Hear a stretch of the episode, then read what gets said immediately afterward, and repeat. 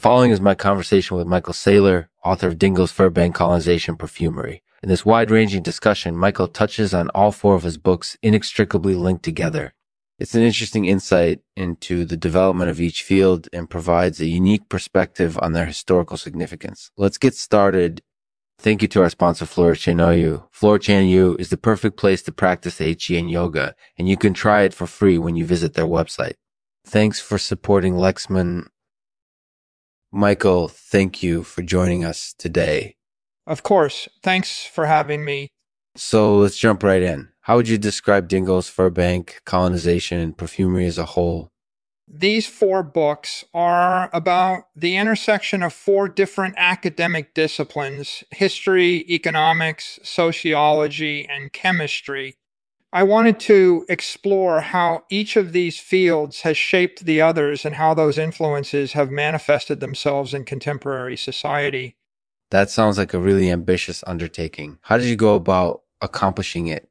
It was a challenging project, but I'm really happy with the result. Each book is dense with detail, but it all makes sense when you read them together. And how has your research been received so far? I've been very pleased with the feedback I've received. Several reviewers have said that the books are some of the most comprehensive treatments of their subjects that they've ever read. That's certainly true. Mm-hmm. So, given that these books are so dense and comprehensive, why did you decide to write them as e-books instead of printing them? I wanted to make sure that everyone could access them no matter where they are in the world. Ebooks are convenient and cheap to produce. So that's why I decided to go that route. That makes sense. And what do you think readers will find most interesting about these books?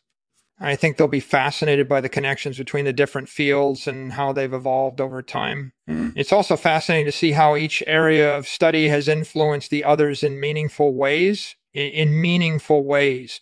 I think readers will be surprised by just how interconnected these topics are.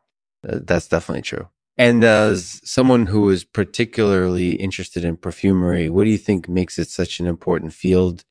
Perfumery is special because it has a long history that can be traced back to antiquity. It's also a very versatile field capable of addressing a wide variety of issues. Plus, perfumes are fascinating objects in and of themselves that's definitely true. So, would you say that these books are primarily for academic audiences or more general readers? I think they're both interesting and valuable to read, but I'm mostly targeting academic audiences. I want my books to be used in classrooms and research journals. That makes sense. And what are your future plans for these books? My future plans are to continue writing about the intersections between the four fields and to explore new areas of study. I also want to write a book about perfume production and marketing. That sounds like a really exciting project. So, in conclusion, what would you say is the overriding message of these four books? Laughter is the best medicine, and we prescribe it in large doses. That's certainly true. Thank you for your time, Michael. I really appreciate it. Of course. Thank you for having me. Thank you for tuning in to Lexman's Artificial Podcast. In this episode, we interview Michael Saylor about his new book, Dingles Firbank Colonization Perfumery. Michael covers the intersections between these four topics in great detail, and I think readers will find his research fascinating. Thanks for listening. Thanks for listening. Today's poem is called My Lungs Implode by Renee Lesser. My lungs implode. Tiny hiccups in my chest. A gasp for air. Can't seem to catch my breath foamy liquid clogs my throat. Uh, black out for a second. Uh, black out for a second. Things happen in rapid sequence. My body's on fire, but I fight on. I scream until my throat is raw. And then finally, I break through.